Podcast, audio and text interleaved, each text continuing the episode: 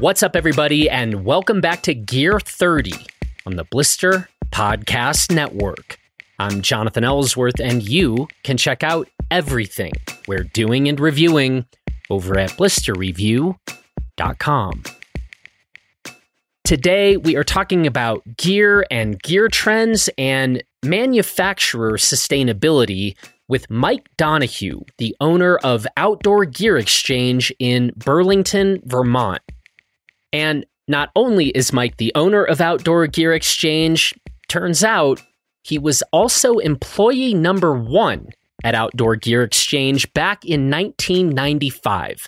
And since its early days, Outdoor Gear Exchange really established itself as a very core shop in the New England area. And as you'll hear in this conversation, Mike is someone who still is very passionate about skiing, multiple types of skiing, and riding bikes, and basically just getting outside as much as he can. Now, before we get going here, I just want to say a word about our upcoming Blister Summit. The dates again are February 12th through the 16th. And the big news is that we are opening the summit up to snowboarding solids and split boards this year. And so I've talked about this before, but it's worth reiterating again. This was always the original vision for the Blister Summit to have both ski and snowboard there. And so we are excited that that is happening. And we will soon be announcing some of the brands that are going to be there and some of the snowboard athletes too.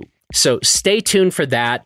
But this would be a great opportunity. If you are planning to come to the summit and you've got some people in your crew who prefer to slide down on snow standing sideways, well, now you can keep the whole band together, come on over to Crested Butte, and slide around on snow however you feel like doing that. Oh, and it's also worth pointing out that we have been getting nice snowfall around here. And one of the great things about Crested Butte is temperatures tend to stay quite cold all through the winter. So we are just stacking up a nice base right now. And it is really looking like this whole mountain is going to be in very good shape well before the Blister Summit rolls around in mid February. So while we do like our steeps and our rocks around here, it's still always nice to see this place with a really nice base. So, and we are definitely building that base now and get yourself those tickets to the Blister Summit. We'll include a link to the Blister Summit registration in the show notes of this episode. So click the link, go to our website. You'll find a ton of information, and we'll see you at the summit. Now, just one other thing before we get to my conversation with Mike. After my conversation with Mike here, we're going to do another installment of our new Crashes and Close Calls series. I think I'm shortening it to Crashes and Close Calls. I do like the word calamities, crashes, calamities, and close calls, but it's getting a little long. So we might just go with Crashes and Close Calls. But Joe Humphreys wrote in an excellent note talking about one of his, well, skiing calamities. And so we want to read that, and uh, it's a good one. So stick around for that after my conversation here with Mike. But for now, let's talk gear and gear trends and sustainability with OGE's Mike Donahue. Here we go. Mike Donahue, how are you today and where are you today? I'm doing well, and I'm in Richmond, Vermont. Richmond, Vermont. All right. What's going on in Richmond today?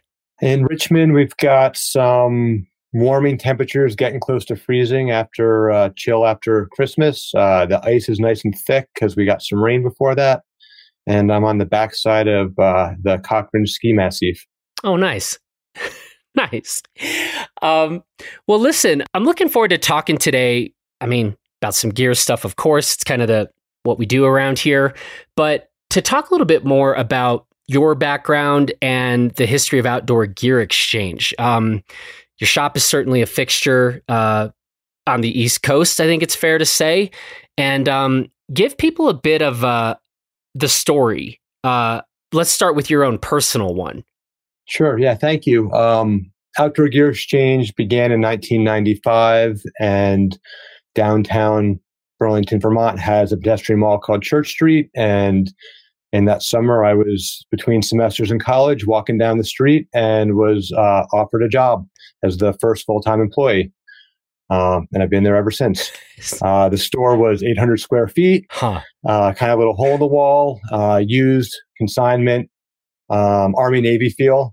And uh, since '95, we've we've grown uh, grown it to a much larger store, single, still single store location, mm-hmm. and uh, and a website gearx.com that we actually started in, back in 1997. So we've had a, a kind of long standing internet presence, but kept it local and kept it uh, single location in downtown Burlington.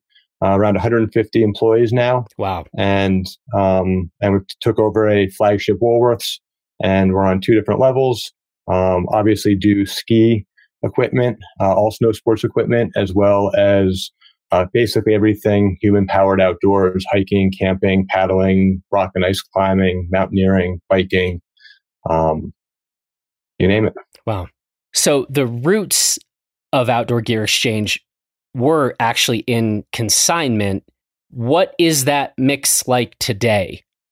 Consignment has been a staple for us throughout all of our history. It's still about 10% of our sales in store.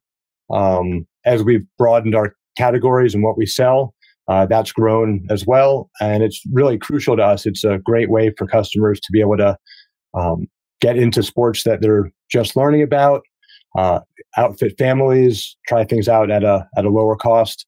Uh, depending on what you get, you could save 30, 40, 50% off of retail, or if it's been, you know, well used, but, but ready for a second life, it might be 80, 90% off and allows all kinds of people to try activities that are otherwise uh, economically prohibitive. Yeah.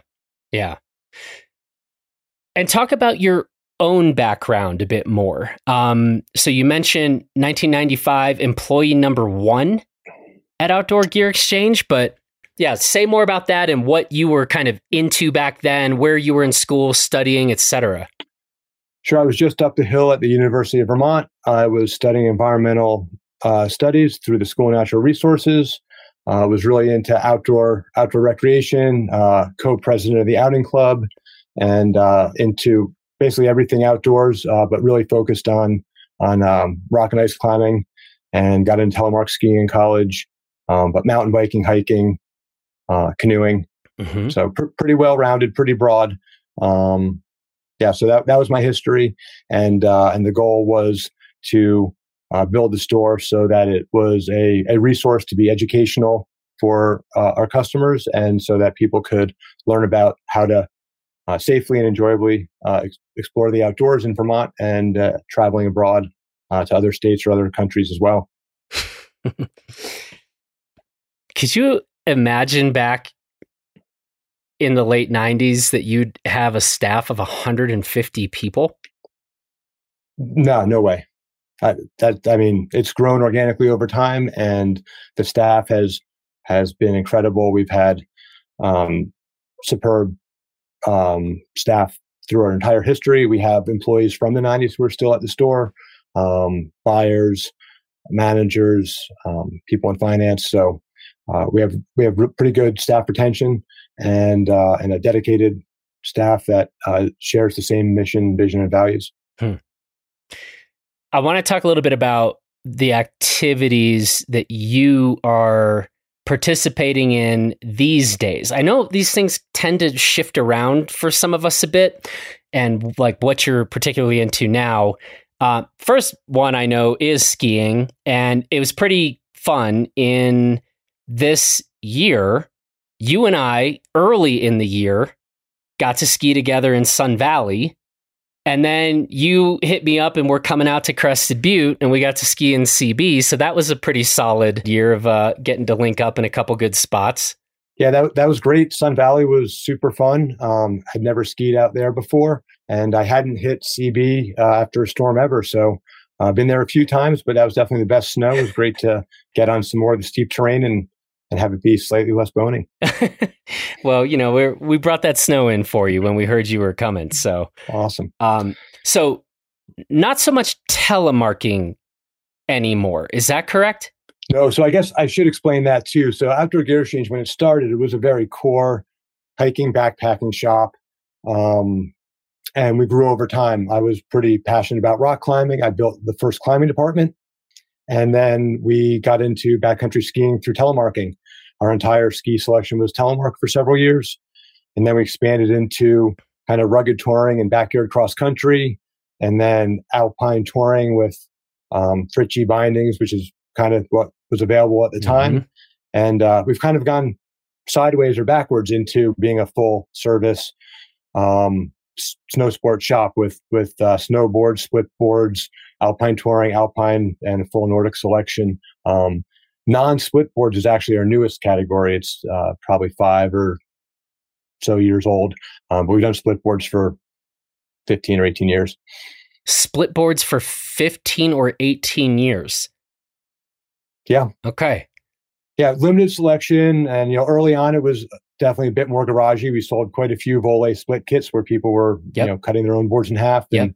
T-nutting things into them. Um, it's, I mean, the the progression of split boarding is pretty incredible. The gear is so good right now, and um, seeing a lot more people, uh, you know, try it out because of that. It's just way more accessible. Hmm. So, what is the breakdown for you like these days between inbounds, skiing, backcountry touring? Sure, that sort of depends on the year. Um, I ski inbounds probably half the time and tour half the time. I'd, mm-hmm. I'd tour more if there was better snow in general. Um, and I make it to the Nordic centers quite a bit as well.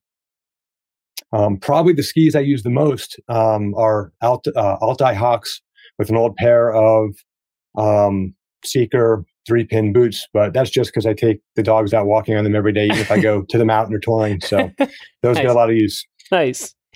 I like that. Uh, in terms of your AT equipment, are you switching things up quite a bit in terms of, you know, checking out um, potential new gear to bring into the store? Or when you are out, are you most often on kind of a particular setup? Um, I demo quite a bit of gear, and and thankfully, so much so much of it's really good right now that um, you know I'm quite happy on most of it. But um, every couple years, I switch up my setups. In general, I've got some deep powder setups that unfortunately don't see as much use, and they can last longer. Hmm. Um, yeah. Okay. And then same question, I guess, when you are skiing inbounds it's you've kind of got your go-to stuff and then you will sometimes vary off just to check out some new skis or bindings or boots. Let's talk boots actually. Yeah. Um, boots. Boots are actually probably the hardest thing for me to demo. I'm a 25 5 and mm-hmm. so the the early earliest releases don't tend to come in my shell size.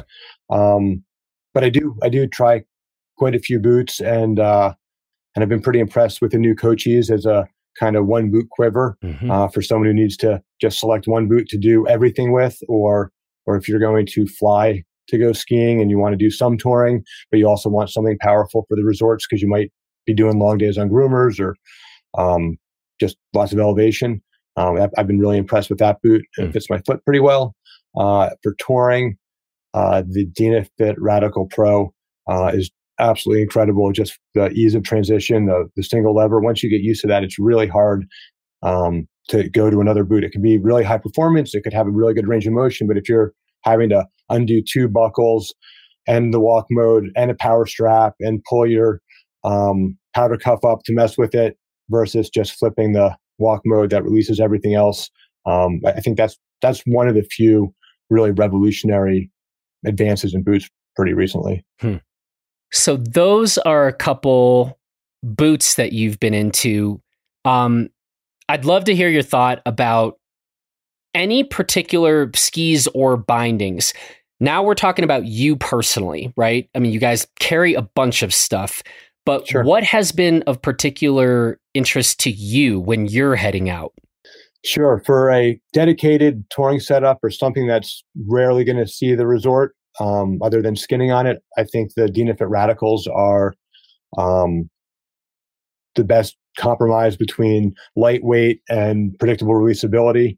Um, if I got a super lightweight ski, I'd consider going with a lighter weight binding. But for an everyday touring option, I really like the rotating toe and the the slightly um, additional elastic release that makes it a little bit less binary. Um, I've had that on several skis. I've used it since it was released. It's durable and uh, and light enough to to be a good compromise.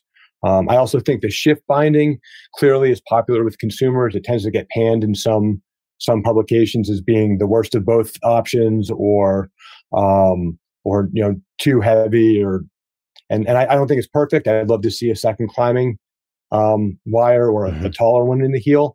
Um, but I think for a lot of people who you know aren't buying quivers of skis, it's it's the awesome solution for uh, either their wider ski that they're going to use in soft snow and they either want to tour or have it at the resort.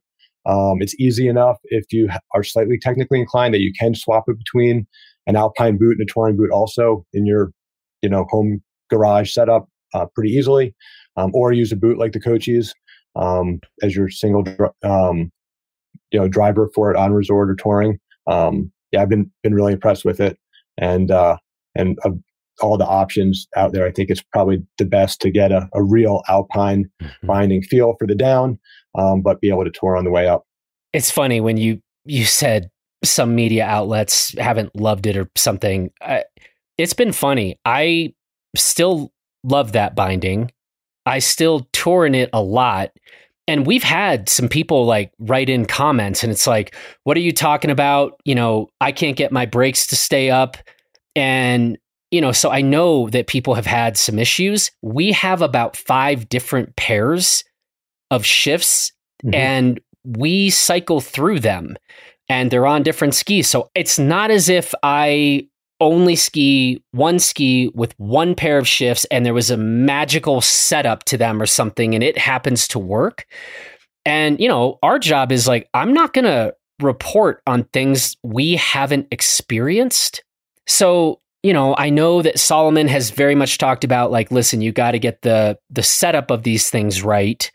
But I am curious as a shop that sells the binding, what have you found on that front? Have you found that if, in fact, these bindings are set up correctly, there tend to be minimal issues? Has it been a bit, you know, customers' experiences will vary? What are, like, from your vantage point, what are you finding?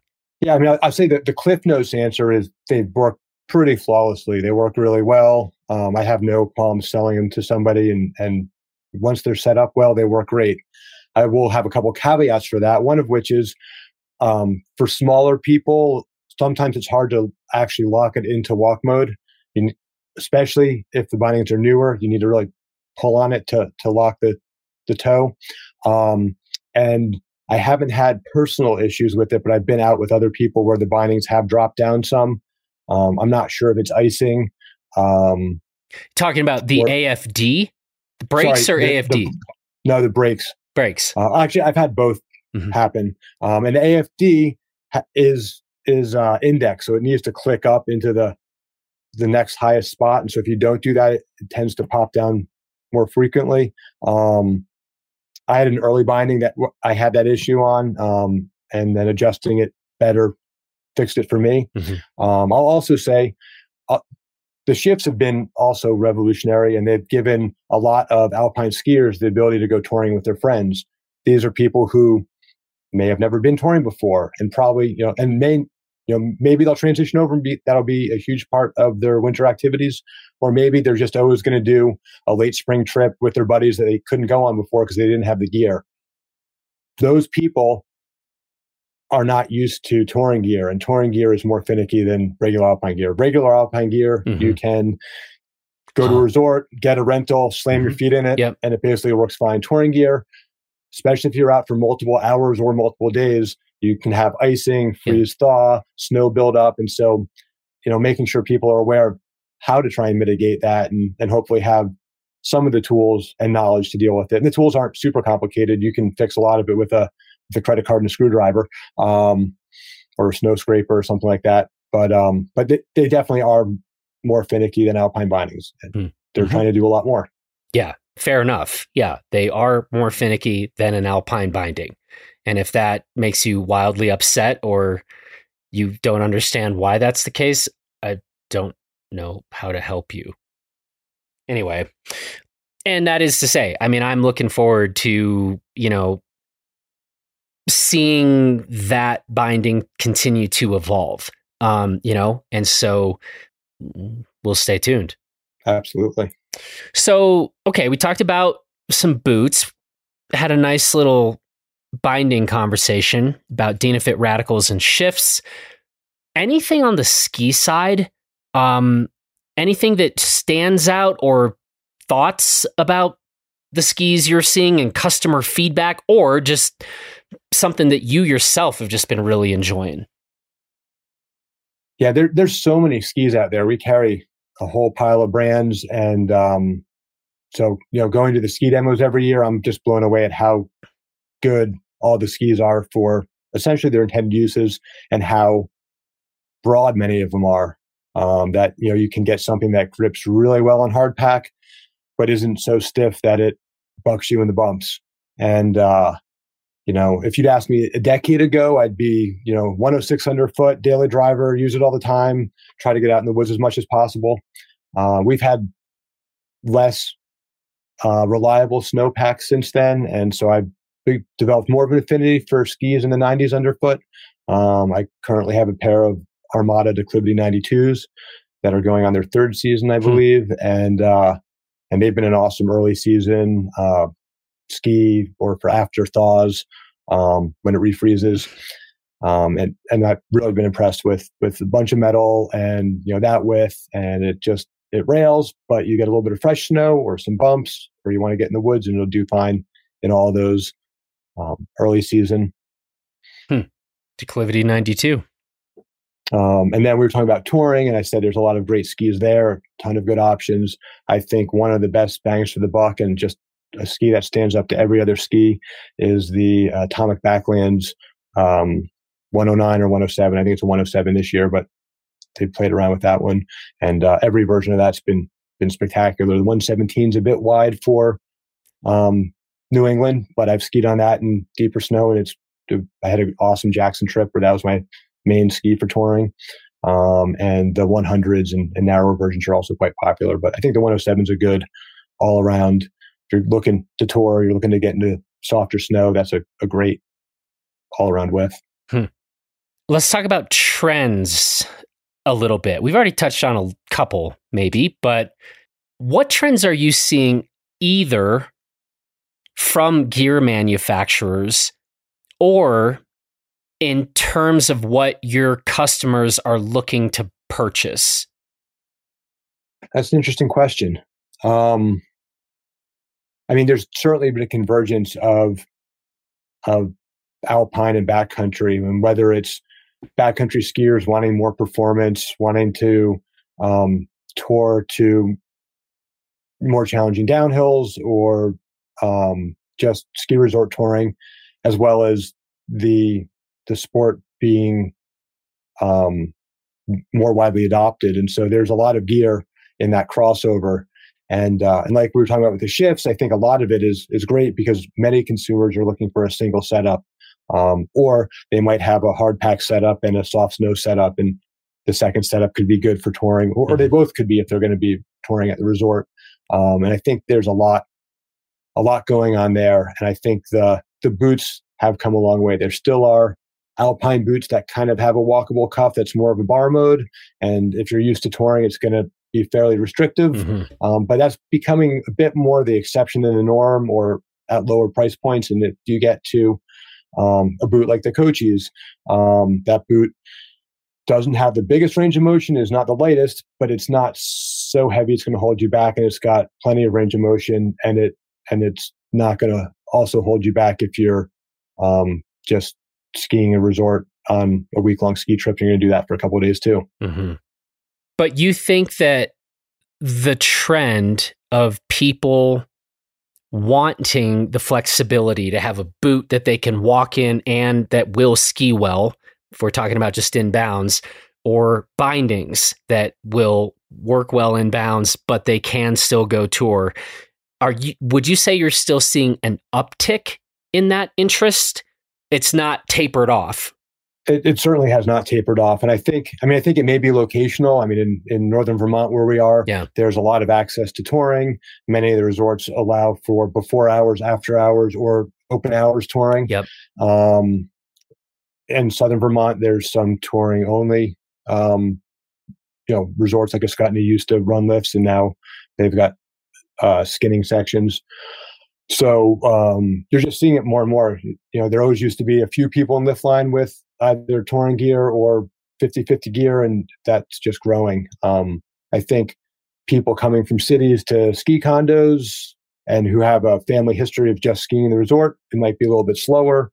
Um, people who are newer to the sport and, and are being introduced to it from their friends. If their friends are alpine skiers, they probably obviously gravitate that way. But there's more and more people touring and and trying to share that with their friends also. So it's it's definitely growing. Hmm.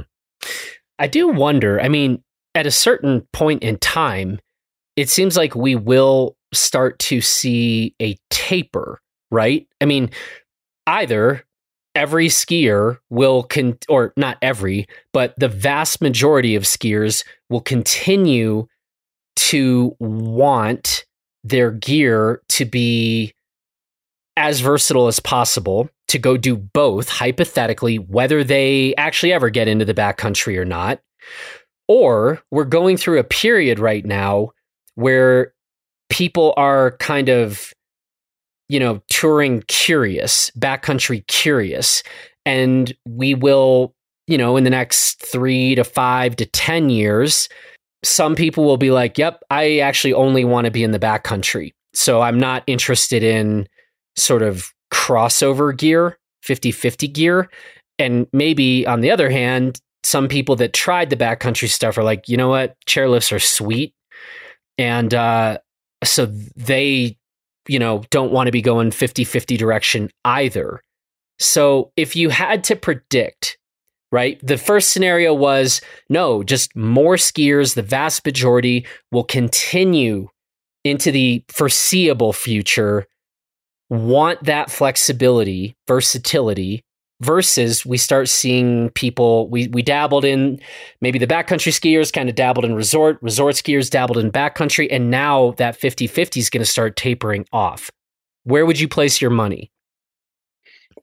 Yeah i'd say over the next five years there's probably going to be a tapering off of of the growth of touring. I think if you look back on it there will still be more people touring or buying crossover gear um, and I and I do think people who are really into touring in most locations, if you want to ski a full season, you need to go to the resort. Mm-hmm. Maybe it's after hours and still skinning the resort, yeah. but there's lots of places where there's just not reliable all season snowfall. Um, you know, I, I, have a wider pair of skis that I've been using for my kind of storm skis at resorts for years, which is a Bent Chetler 120, which is a super fun ski.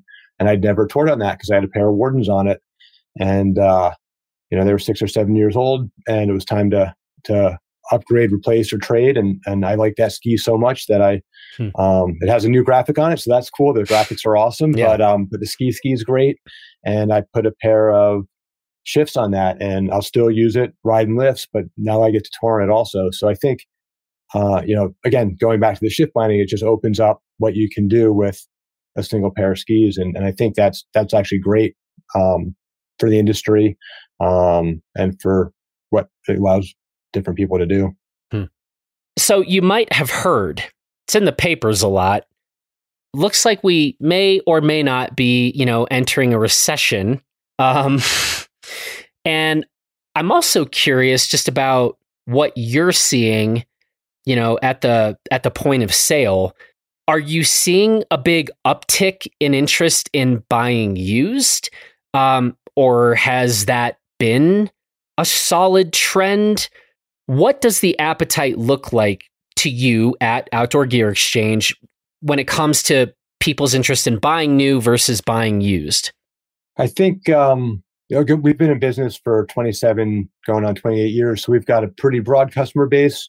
Um, we've got folks who are, you know, skiing is their main hobby, and so for them, getting the newest product that comes out, um, the latest innovations. That's that's a huge priority.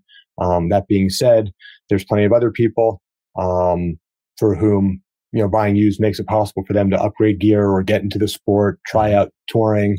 Um, and uh, yeah, we've had a we've had a, a, strong year. Our consignment sales have been up, um, and uh, yeah, like you said in, in, the papers, there's there's news about potential recession, inflation, gas prices. Yeah. Um, I think people are a little bit uh, nervous or worried. Um, we're seeing more people bringing consignment in as they hmm. um, clean out their garages so they can buy Christmas presents or um, get get the next uh, piece of gear they want. And we're seeing our consignment sales increase as well.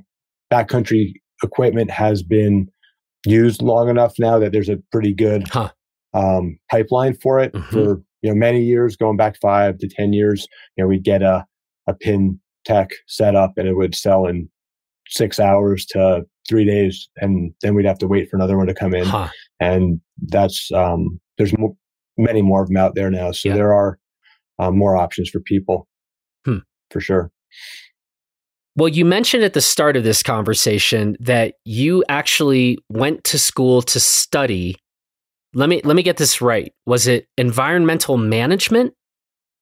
It was environmental studies through the School of Natural Resources. Gotcha. Environmental studies. And before we started recording here, you and I were talking about sustainability and certain initiatives that you're seeing within the kind of snow sports industry. Talk a bit about them. Uh, I always think it's interesting, specifically from your position as a shop owner, what you're seeing that uh, you're finding compelling that companies are doing. Yes, this is something that's super important to us, and uh, and I think if, thinking back over our history, there's individual brands that have taken different initiatives over time, going back many years. Um, it feels like this past year, going to trade shows and talking to brands, about 12 to 18 months, there's really been a huge convergence of the supply chain allowing for more brands to be more sustainable. There's more recycled materials available, a wider variety of materials, uh, and more brands that have decided to invest in being more sustainable by using recycled materials, recycled materials, looking at circular processes, reducing packaging, shifting to 100% recycled packaging. You know, they're all great steps, and more still needs to be done, but it's it's moving in a really good direction. Hmm. You were talking also about plastic in particular. Can you say a bit more about what you're kind of seeing or maybe seeing less of in this regard? Sure. Some brands have moved to plastic free packaging. Uh, Burton, in particular, has done a great job with that. Uh, Prana on the apparel side is packaging. Uh, they used to, they eliminated all their poly bags and used to package in a single bag inside a, a shipping box. Hmm. And now they've switched to a recyclable paper. Hmm um, um, wrapper for each piece of clothing.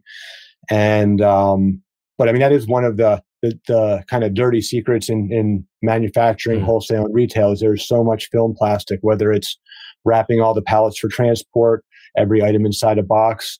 And, uh, and that can be challenging to recycle. For years, we've taken it to different grocery stores like, like Shaw's or Hannaford's where they backhaul it and recycle it.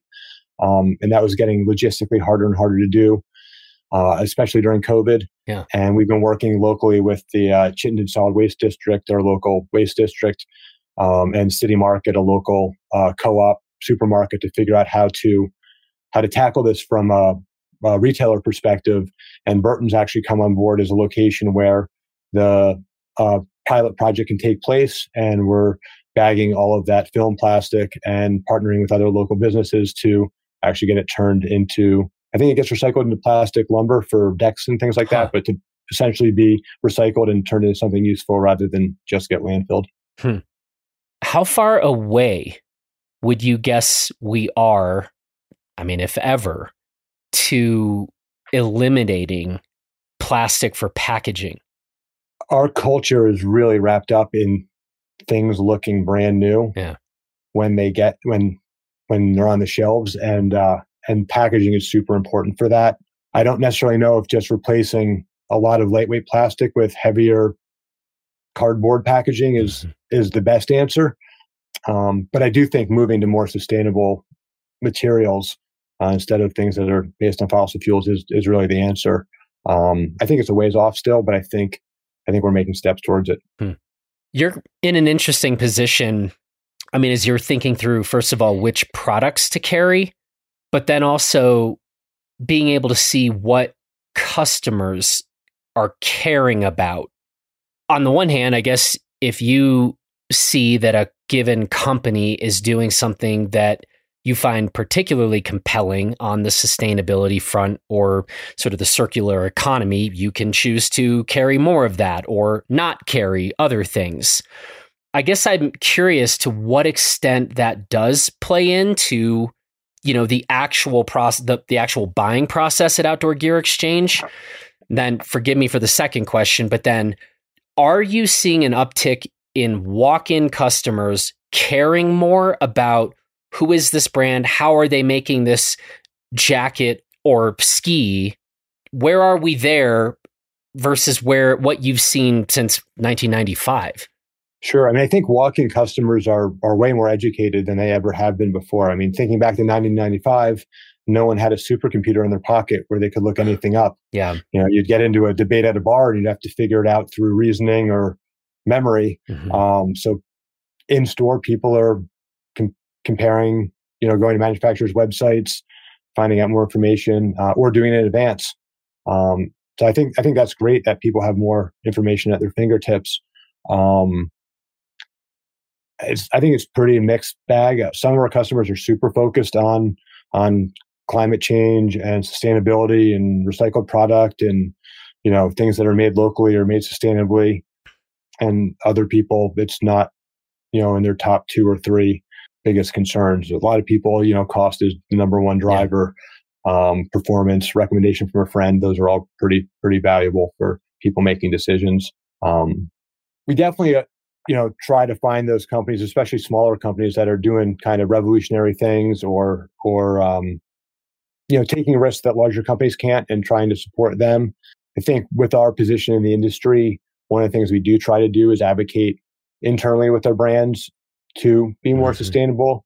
And um, from our vantage point, being able to say, this is what another brand is doing. Have you considered mm-hmm. reducing your packaging, eliminating your packaging, transitioning to um, a, a, different material? Um, I think another big thing that's come out recently is there's you know uh, Gore-Tex in particular has diff- has uh, you know PFOA free DWRs yep. and and water breathable and uh, and the chemical that are being used seem to be much more environmentally preferable, um, which uh, is something I think most consumers don't know anything about, but ultimately is going to be much better for the planet and, and for individuals mm. who buy the product too. I know it's a busy time of year. Um, I should probably let you get back to it. But before I let you go, Tell us a little bit more about some of the services that you guys are offering at Outdoor Gear Exchange. We've talked a lot about specific product and the rest, but uh, if someone's going to be in the Burlington area and wants to come through, say a bit about the services side. Absolutely, uh, the entire OG staff is is awesome, and like I said, our goal is to educate consumers and give them as much information as possible to, so they can make the most informed decisions, and, and we carry that straight through to service. Um, and our service staff are in-depth bike and ski mechanics. And on the on the snow sports side, we do everything you'd expect from a ski shop. We we mount bindings. Um, we have a pretty dedicated crew of telemarkers, so we've got um, we can talk about you know boot center versus pin line mm. and get things mounted up the way you want. But we also do uh, tuning, and uh, beyond that, we'll do base patches and base welds, and we'll if you damage an edge, we can we can pull it out and repair it and uh, and yeah, full full line uh, or full service boot fitting, custom insoles, punches, all that. Hmm. So, I mean, ultimately, the goal is to get someone in a boot that fits with no modification to minimal modification. You should certainly try and find a shape that matches your foot as best as possible. Um, if it's not perfect and a thermal mold on a moldable liner doesn't fix it, we can you know take it to the next level with punching, grinding, uh, or taking a volume with foam. Well, Mike, appreciate it it's good to talk. It's even more fun to talk when we're actually skiing together. So I don't know. Any, eh, what are the odds you make it out this way this season? Um, haven't booked my winter travel yet, so Uh-huh. I'd say it's still still There's- possible. There's a negotiation to be had here. Well, you, you you tell me when the storm's coming, and I'll Okay. come right out. okay i'll just i'll send you screenshots from OpenSnow and uh yeah uh, Perfect. book accordingly um Yeah. I look forward to it. That'd be fun. i'd love to have you back out yeah um that was a really fun fun year um and kind of uh, the fact that we were skiing together in sun valley didn't really make any sense per se uh but but fun to get our first turns together there and then and then get you on kind of the home turf here Yeah, that was great. Yeah. Well, I look forward to it. Um, I'll send you the screenshots on the on the snow the snow uh, forecasts.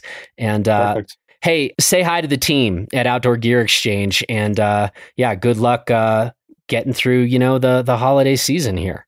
Thank you. It's uh, it's it's busy, but it's also energizing and fun. Cool, cool. Yeah. All right, sir. I'll talk to you soon. All right. See you, Jonathan. All right. Well, it is now time for our crashes and close calls segment.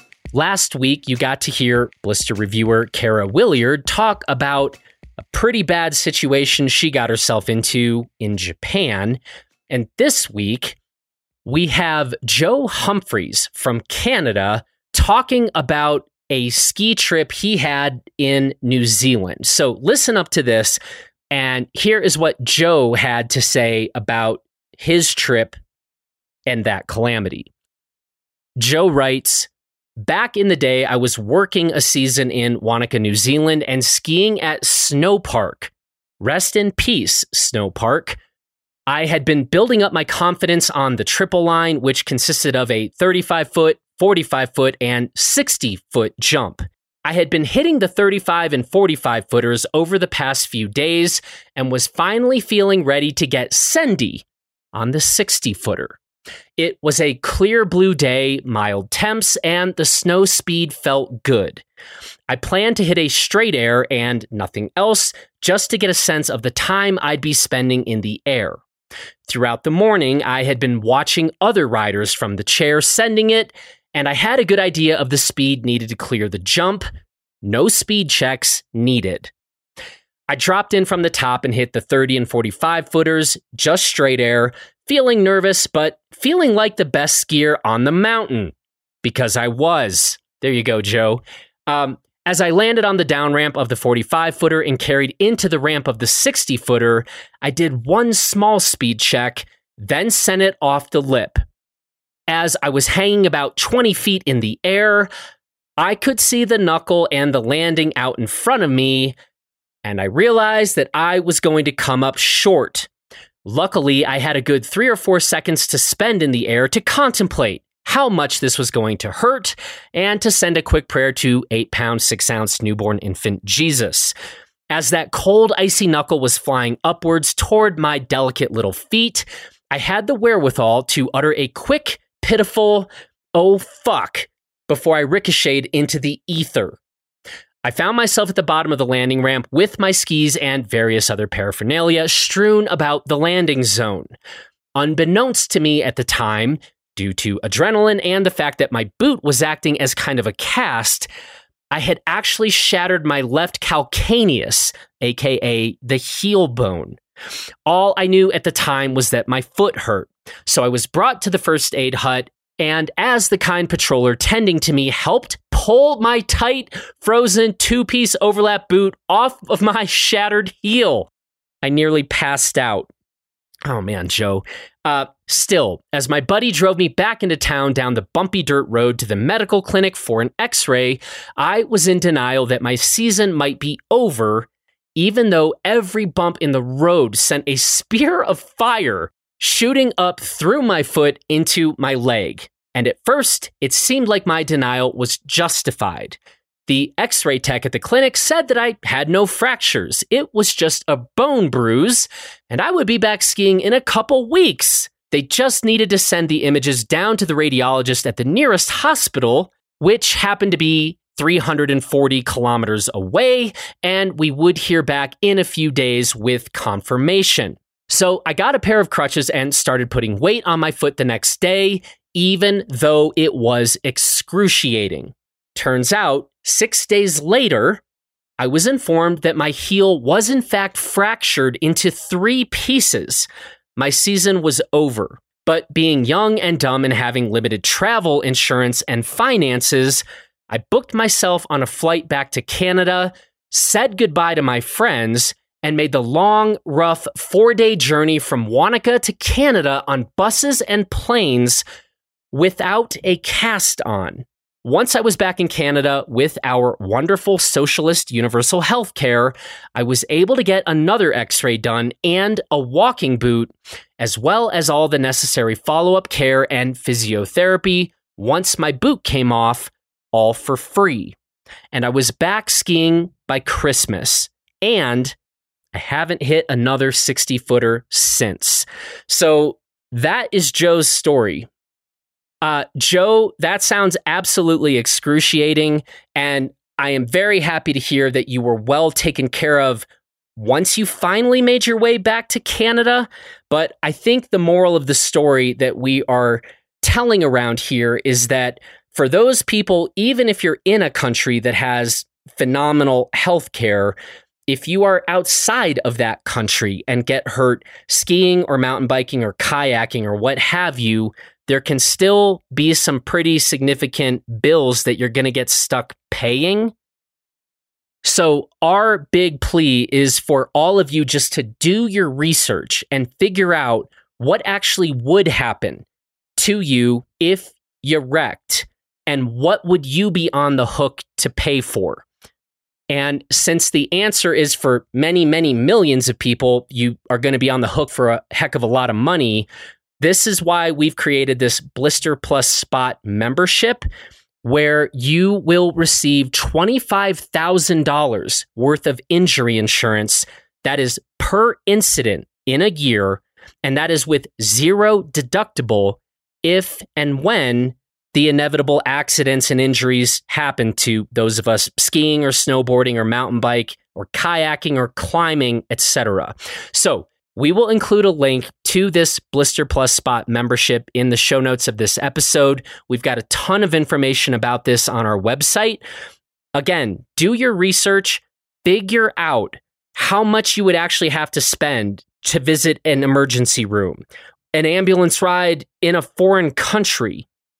Our whole goal with this new Blister Plus Spot membership and coverage is that when you're wrecked, you don't also get financially wrecked. So, anyway, Joe, thank you so much for that incredibly well written and painful story.